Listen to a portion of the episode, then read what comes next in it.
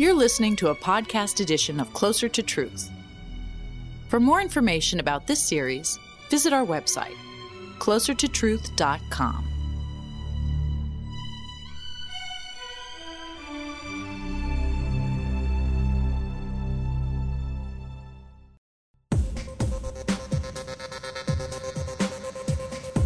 The multiverse gives me chills. What could be more startling, arresting than many universes? Multiple universes, innumerable universes, perhaps an infinite number of universes. Our own one single universe alone is astonishingly vast. Even the small part we see has two trillion galaxies. And many galaxies have a hundred billion or more stars and even more planets. Now leap to the unimaginable multiverse. I am exhilarated. I am frightened.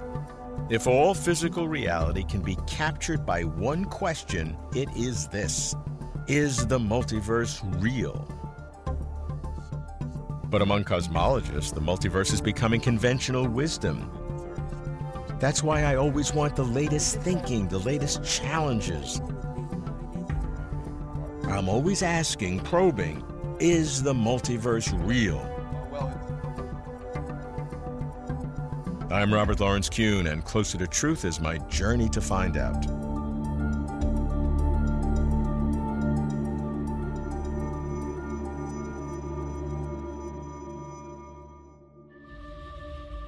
The ineffable vision of the multiverse and its irresistible enticement exemplifies the Foundational Questions Institute, FQXI, which dares to probe deep reality at the foundations of physics and the frontiers of cosmology.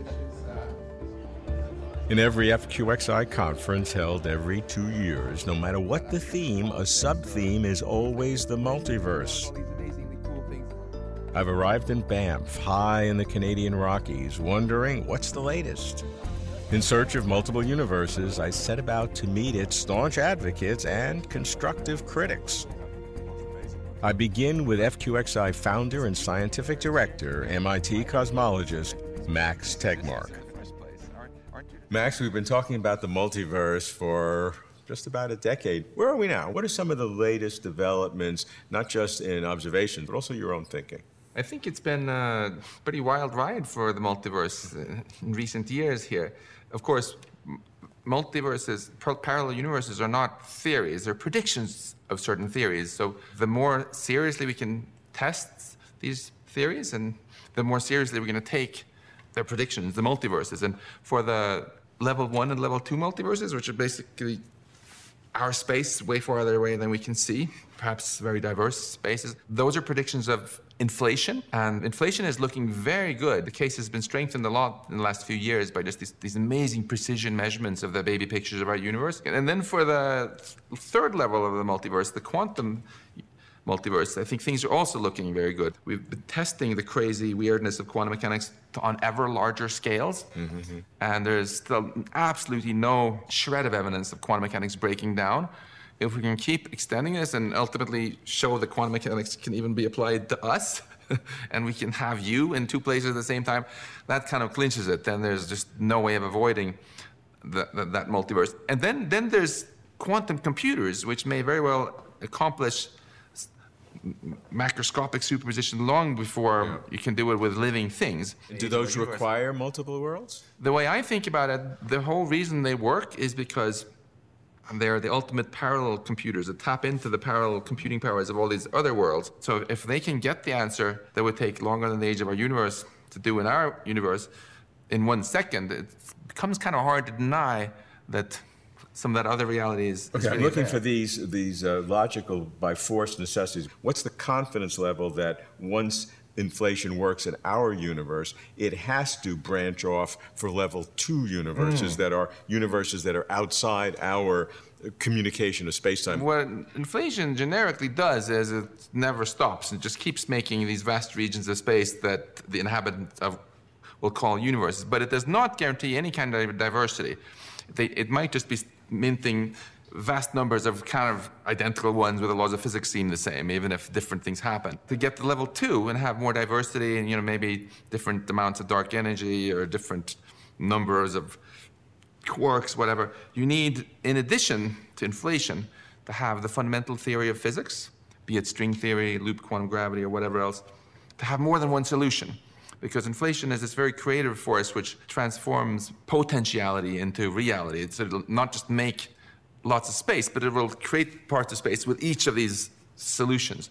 And so far, all the quantum gravity theories we've, that we have on, on the table pretty much have multiple solutions. So unless we come up with something very, very different, inflation would actually create this wonderfully diverse multiverse. So let me try to summarize your grand vision of reality. You have the multiverse within our normal space time, but then you have another kind of level three, which is the quantum multiverse, which you have the quantum branching. So you have this vast number of, of universes within our current space time, all of which nested within the quantum multiverse.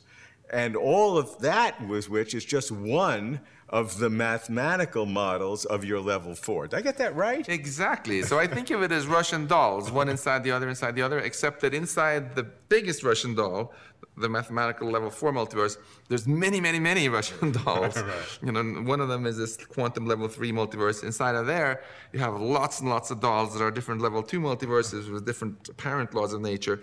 And inside of each one of those, you have a vast number of level one parallel universes where the laws of physics are all the same, but we learn different things in history class. What a way for reality to be. Well, isn't it wonderful to have a really grand reality? Max's grand reality of nested multiverses, the Russian dolls, defies the imagination. I meant my spontaneous reaction. What a way for reality to be. Frankly, I can't decide whether such an astoundingly immense reality counts for or against its actual existence. But ever more precise observations support the predictions of certain theories, especially cosmic inflation, the impact of which seems to lead inexorably to a multiverse. But how can we ever know for sure? Why are even simple multiverses, so to speak, still controversial? I ask Albanian American cosmologist Laura Mersini Houghton, who has her own theory of spacetime and universal origins. Some of the controversies where the multiverse is concerned is the concern that we may never be able to collect evidence for its existence. And that kind of uh, conclusion is based on general relativity that says uh, no signal can propagate faster than the speed of light. And the only way for us to, to have direct evidence for an event is by collecting light rays from, from that event. So, in that sense, uh, if we can't go beyond the horizon of our universe, then it will be hard to know what, what lies beyond. However, uh, there are many indirect ways of collecting data and some of those are recently known as the anomalies in the cosmic microwave background in, in the sky. Those effects are heavily based in, in quantum mechanics. And one of the cherished principles of quantum mechanics is something known as the unitarity principle, that simply put says information about a system can never be lost. So, in that sense, although our universe might be a small domain in a much vaster and complex cosmos, the multiverse, we are entangled, quantum entangled, with, with all the other domains, universes, and whatever else li- lies beyond our universe. And, and we can collect data about that entanglement and, and see it in our sky. So you're saying that everybody is, is, is entangled in this uh, enormous m- multiverse because it all originated from the same kernel, so to speak. There are a lot of uh, discussions and, and favorite uh, theories and ideas on how the universe and the multiverse originated, but the two are intimately uh, related to one another. And that's a question that goes back to antiquity. In the 20th century, uh, Hugh Everett, the, a student of John Wheeler, who was studying the implications of quantum mechanics, uh, reached the conclusion that quantum mechanics does not give you just one universe, but it gives a family yeah. of wave functions of the universe. But those are very different kinds of of a multiverse than, than an inflationary.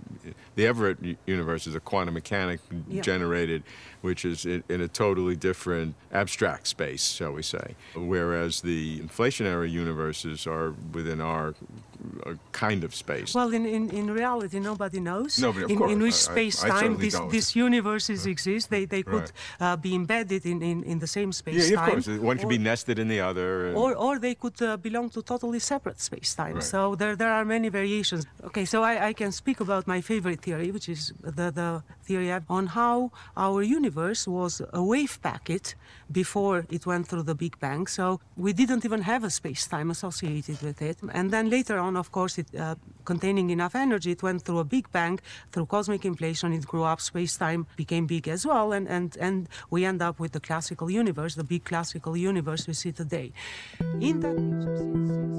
Multiple universes leaving traces in our universe? Different space times?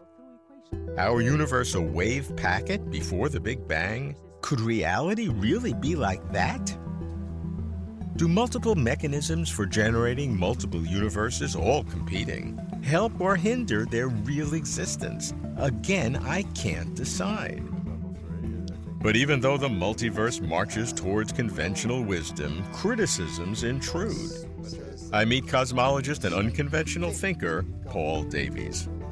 We have to distinguish the two different types of multiverse. One is that there are many universes, that many big bangs scattered throughout space and time, the cosmological multiverse, and the quantum multiverse, which is uh, that in quantum physics there's uncertainty and all the possible outcomes of a quantum system uh, uncertain as they are, uh, simply represent alternative realities, each of which is equally real. Mm-hmm. Uh, and each comes with its own observers who think they're unique. And so, in polite company now, if you don't uh, believe this uh, multiverse view, you have to be very careful. And so, uh, there's still a ha- handful of people here who I think have alternative views, and I think I'm one of them. I, I often say two cheers for the multiverse because I think, you know, it's a nice try but I think it has its own problems. I can tell you part of the reason why it's become so fashionable.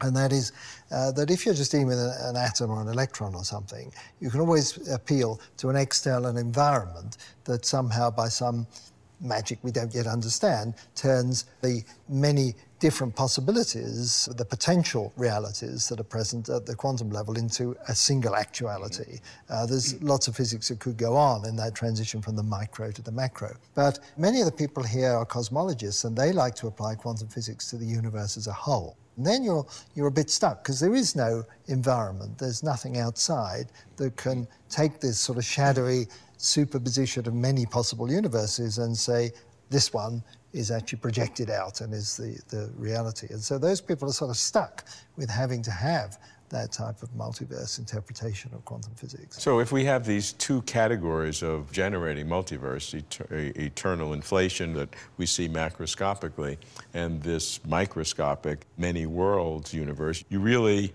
can have a nesting of one in the other and the multiplicity of infinities, you know, I, I, just stopped to ask myself, uh, uh, how could reality be like that? Right, and now it's easy to bandy this word infinity around. You actually have to be very careful when you're talking about infinite categories.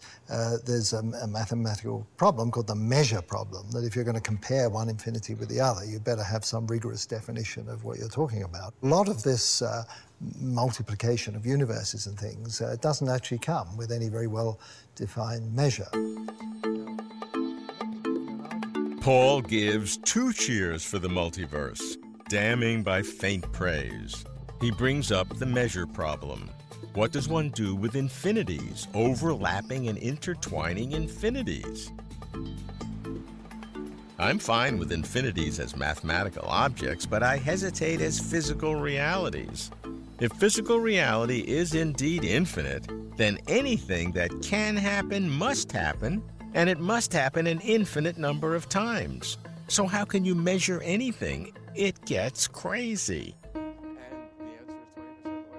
I ask a theoretical physicist who critiques the multiverse and has sometimes unorthodox views, Andreas Albrecht.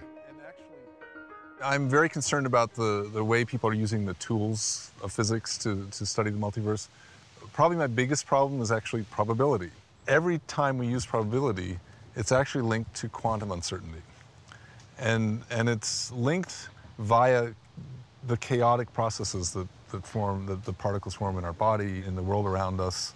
So basically, when you get to the multiverse, many important questions become questions without quantum probability answers. So, in the essential point is that when you have a multiverse, there's many copies of you, there's many copies of me.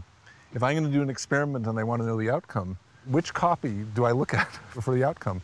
And you need to know the probability of which one. Mm. And so, uh, what I say is, you can't answer that question. If you don't know which copy you are, you can't assign a probability to it. Well, the, the, two of the ways to generate an infinite number of universes or a very large number of universes are one through uh, uh, eternal chaotic inflation, and another very different one is the multi-world theory. Very important, actually, yes. And so the, the, the kind of multiverse you get from the quantum branching in the Everett right, worlds, or right. whatever language you want to yeah, use, yeah. that's, in my view, legitimate because the, that branching, the quantum mechanics is assigning probabilities as you go. Right. So are you a many, many worlder? I, I am. I am. But it is part of my intuition. I do think like an Everettian, so it does slip in. Okay. So, but, but how about the uh, chaotic uh, eternal inflation? So that's where you run into this trouble, where the eternal inflation generates many copies of you, yes, infinitely many, right, right. and you don't have any way of assigning probabilities. So I've been very harshly critical of the multiverse with all the measure problems, but certain questions just don't have answers. And maybe that's okay. And it's actually convinced me that maybe I should be a little bit more open minded uh-huh. about the multiverse uh, to the extent where maybe there's enough symmetry. If there's enough symmetry where it doesn't matter which copy you are, mm-hmm, mm-hmm. then you should be fine. So, integrating it all together, what's your probability, not the quantum probability, but the macroscopic normal probability that there is indeed a multiverse? Okay, I, I guess I'd have to say 10%. Oh. And that and that's and that's like a million times higher than last time we talked. so it's it's quite a change for me. I like scientists who can change their minds. For Andreas, getting to 10% confidence in the multiverse is a big deal. I can't wait to tell Alan Guth of Andreas's progress. It was Alan's theory of cosmic inflation that provided the scientific mechanism for generating multiple universes. But does Alan also worry about the measure problem? The basic issue here is that most versions of inflation have the property that once inflation starts, it never stops. Right. And that's what's called eternal inflation. Right. And that leads to a very difficult problem of defining probabilities anything that is allowed by the laws of physics will happen ultimately an infinite number of times. So to say that something is more common than something else, you're comparing infinities, and there's no unique way of doing that. So that has led many of us to be worried about this question of probabilities, and we've been defining, uh, exploring, I should say, different recipes for how to regularize the infinities, to give rules for how to compare uh, one infinity with another. And in order to talk about such things, we really do need to talk about not solely what happens physically, but we need to talk about what we expect observers to see, because that's ultimately what we're trying to predict, what we would say. So the observer enters uh, by basically picking out parts of this multiverse, which are the parts where observers live, and we have to condition our probabilities uh, on those observers. We have to ask what's the most probable thing for an observer to see. And the one beauty of the multiverse here is that the set is infinite to start with. Yeah. So no matter how much you narrow it, it's still infinite. So I think the least controversial thing is that if I want to make predictions about what I will see in the future or what I will find as a result if I do some kind of an experiment, I can look at observers who are all exactly like me. And I think that's the simplest way to describe how one would pick out the observers in a multiverse to use to make predictions. One still has this measure problem of how to count them because there's still an infinite number of them. This does not solve the measure problem, but it is, I think, the right answer to the question of how do we pick out the observers that are relevant. To me, the most important measure problem in a multiverse is whether there is any measurement we can make in our universe that can demonstrate the actual existence of other universes, even one other universe. Otherwise, as some cosmologists are now arguing, the multiverse is not science. I asked the co scientific director of FQXI, cosmologist Anthony Aguirre. Are there things that we could actually go out and measure that could tell us that there is a multiverse? And, and the good news has been that there are. Bad news is that they, those things haven't shown up, so which doesn't mean the multiverse is, is not true, but it it just is hard. You have what are some of those? I'd really be interested. Bubble universes can collide, and you know, and that in our universe, if everything went right, would literally look like a kind of sphere that a bruise on the microwave background radiation that we can look for. So so it tells us kind of what the density and temperature of the universe looked like at one very early time. Right. So we had this snapshot. Right. But if this other bubble ran into ours, it would perturb that in some region, and that region would look like a kind of disk on the sky. When they look out, they'd see, well, over there it's a little bit warmer than it ought to be. Is that generally accepted, that uh, that type of, of imprint would be an indication of a, of a, of a separate universe? I, I, think among people who understand the arguments, yeah, yeah I, I, don't think there's... Among the good people. Right. among the people who agree with us, there's consensus. Okay. Yeah. that's good to know. But that's not really the main reason that people think about the multiverse. They, they came upon it as the side effect of sure. inflation that right. we believe for other reasons. And I think it's interesting to see that the, the reasons for believing inflation have held up quite well. I did a little poll at this at this meeting and I asked what fraction of people who are cosmologists thought that inflation happened at 75% likelihood or more. So confidence they weren't sure, level. but 75% confidence level. And it was about 80 or 90% of people. Wow. And then I asked of those people who have studied inflation, what fraction of those people think that with 75% confidence there was eternal inflation?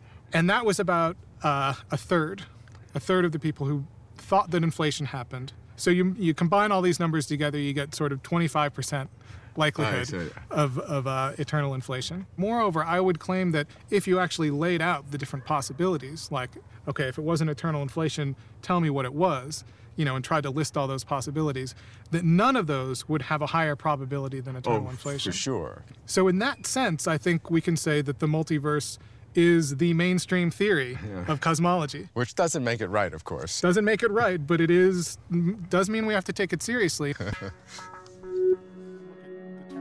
Anthony considers the multiverse as mainstream because eternal inflation is believed by a plurality of cosmologists in that no other theory has more adherents, even though the multiverse is not believed by a majority of cosmologists. I count myself among those who hope there is indeed a multiverse. I'd like my reality as grand as possible. But I still see the observational support as inferential, modest, and second order at best. Maybe it's because I'm not a professional cosmologist that my confidence does not rise to that of mainstream cosmologists. That's why I ground myself with those who are less committed, more cautious. I meet physicist Carlo Rovelli, who seeks an integrated theory of quantum gravity. I am skeptical about multi-universe. I don't see neither uh, the strong evidence for them for multi-universe now nor some compelling reason to go there. And especially, it seems to me that we have more urgent problems to solve. I mean, we don't know quantum gravity here in our universe. We see thousands of black holes forming. What happened in the center is a problem of quantum gravity, which has nothing to do with the multi-universe. Sure. We see our own Big Bang, and something quantum has happened there. I don't see a direct use of the notion of multi-universe uh, so far, and I don't see any nearby possibility of measuring effect of multi-universe. Uh, so if some courageous mind, the soul, want to explore it, is fine. Uh, but I think it's a bit premature. Well, I don't think that should stop us. Multiple universes seem such a fundamental part of the structure of reality. If we're the only universe, what does that mean? Or if there's an infinite number of universes, what does that mean? Either way, uh, I'm just, uh, uh, you know, you're just terrified. I believe that we are very far from understanding everything about nature. We are very far from the final theory of the world. Can I comprehend the multiverse, grasp it all in a single frame of thought? I cannot. But occasionally, for a fleeting fraction of a second, I feel almost as if I can, and I shiver. Multiple universes are awe inspiring and sublime, but are they real? What do cosmologists assert about multiple universes? One, almost everyone accepts that our universe extends beyond that which we see. Two, the most accepted theory by far is eternal inflation, which generates multiple universes by squeezing them off from our universe. But there are skeptics. Three, an increasing number of physicists accept the many world interpretation of quantum mechanics. I'd be dumbfounded if all those branching worlds were real. But what do I know? The multiverse has two kinds of measurement problems. Theoretically, if the multiverse is infinite, how can we know anything? Because everything possible will happen infinite number of times. Practically, could any evidence be observed that could suggest other universes? Where am I on the multiverse? I say it again. What a way for reality to be closer to truth.